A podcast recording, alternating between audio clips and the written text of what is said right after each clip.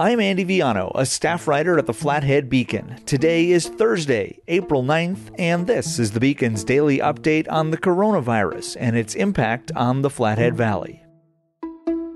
A reminder that this podcast and all of the Beacon's free coverage in print and online is made possible in part by members of the Flathead Beacon Editors Club. Club members support our mission and secure our future by paying as little as $5 per month, and they receive great perks too. Learn more or join today at beaconeditorsclub.com. There was another get together in Helena on Thursday with Governor Steve Bullock, joined by a pair of medical experts, including State Medical Officer Dr. Greg Holzman. Bullock brought Holzman to the podium to talk first about modeling. Recent models cited by doctors in Kalispell showed the state's coronavirus caseload peaking in late April or early May, and national models show all sorts of different outcomes, both for individual states and the country as a whole. Bullock first addressed why models might be comforting to some during uncertain times. Now, I understand that uh, this is a time of uncertainty, particularly for Montana families across our state whose lives look different than they did a month ago. I Understand that so many are also experiencing economic and financial hardships, particularly those who've been laid off or who have had to take leaves of absence from their jobs. And I understand it's easy to turn to modeling, especially the ones that give us that most optimistic look as uh, we all search for answers and a better understanding of, of this virus, how long it may last, and how much worse it could get. I certainly want to open back up non essential businesses and operations as soon as we can. I want us to be able to celebrate the lives that we've saved together with our healthcare workers rather than just howling for our healthcare heroes from our doorsteps each night. I want to return to as much normalcy as possible, as much as you all do as well. That's why we're taking the steps now, so we can make this a reality as soon as we can. Modeling are predictions on what we do now, but it's what we do now that's going to make the real difference on what actually happens. Holzman, the state medical officer, offered his perspective next. Two major points I kind of want to get across on modeling. The strength of one's model is dependent on the understanding of the science of the current situation. And with COVID 19, a lot is still unknown or only partially known. The second part of modeling is that modeling does not predict the future.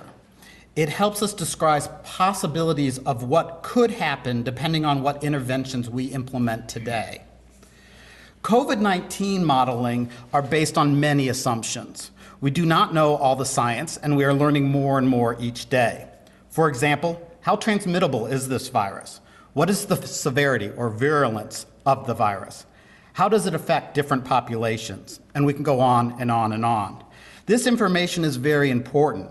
And when we don't know all the facts, we try to use our best scientific assumptions with that data that we do have. From the state's perspective, with many different assumptions being put in place on the different COVID 19 models, it is important that we do not rely on one model, as no one model is complete, completely correct. We look at many different models. We also look at our own epidemiological data that is coming in new each and every day, and we talk to providers that are on the front line. We use all this information and more to help us make short term and longer term plans.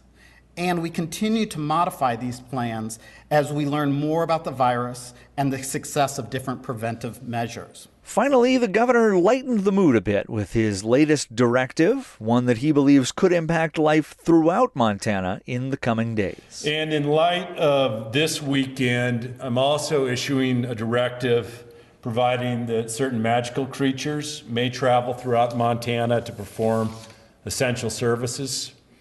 I think we could all recognize that the Easter Bunny does perform essential services of hiding Easter eggs, supporting the chocolate egg industry, bringing springtime joy to Montanans all over the state. Further, all dental services, including magical ones, are considered essential services, especially during a time of increased consumption of chocolate eggs, yellow peeps, other related spring treats. The Tooth Fairy is uniquely qualified to perform the service of lost tooth collection to remit payment for lost baby teeth. So, under that directive, magical entities, including but not limited to the Easter Bunny and the Tooth Fairy, may freely travel into and through Montana to perform services essential to Montanans. Additionally, they may leave behind a gift, for example, eggs, chocolates, fair market value of a baby tooth at every home they visit, and they must follow social distancing guidelines.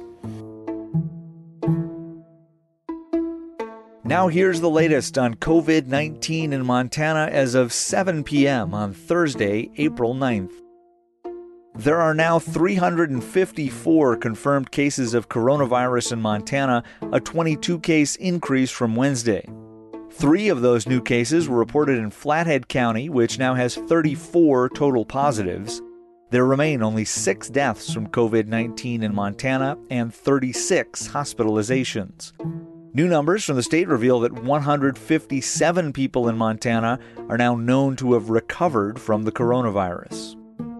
Elsewhere, the Montana High School Association further postponed the spring high school sports season but stopped short of canceling the year altogether.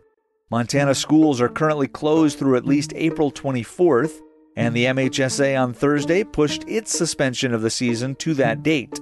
The state's athletic governing body did add, however, that if students do not return to in school learning by May 4th, the sports season will be canceled at that time.